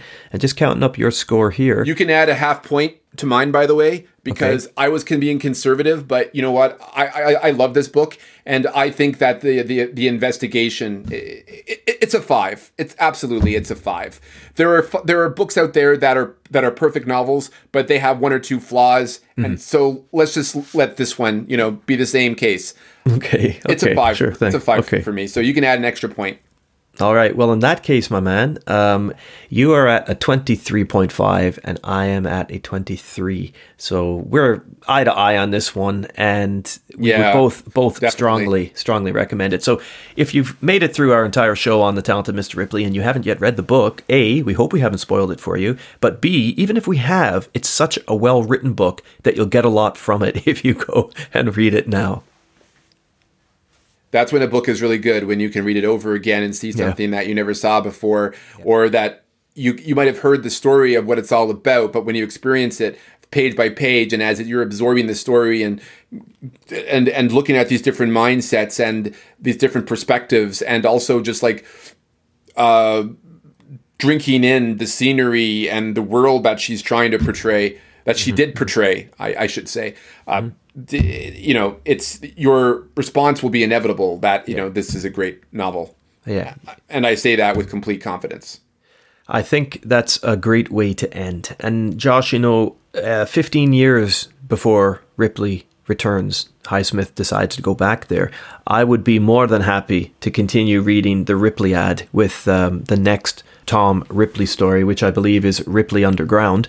I think that one comes out in 1970. So, uh, hey, if you're up for it, let's add it to our reading list next year.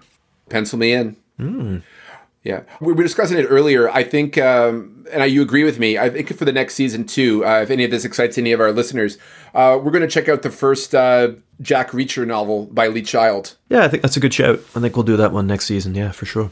Cool. throw that on with the talented mr ripley sequel That's a wrap. And thanks everybody for listening, for tuning in. Um, we're glad to be back here on Lighting the Pipes. You can find us on uh, Instagram and email us, of course, at uh, lightingpipes at gmail.com. Yeah, drop us a line.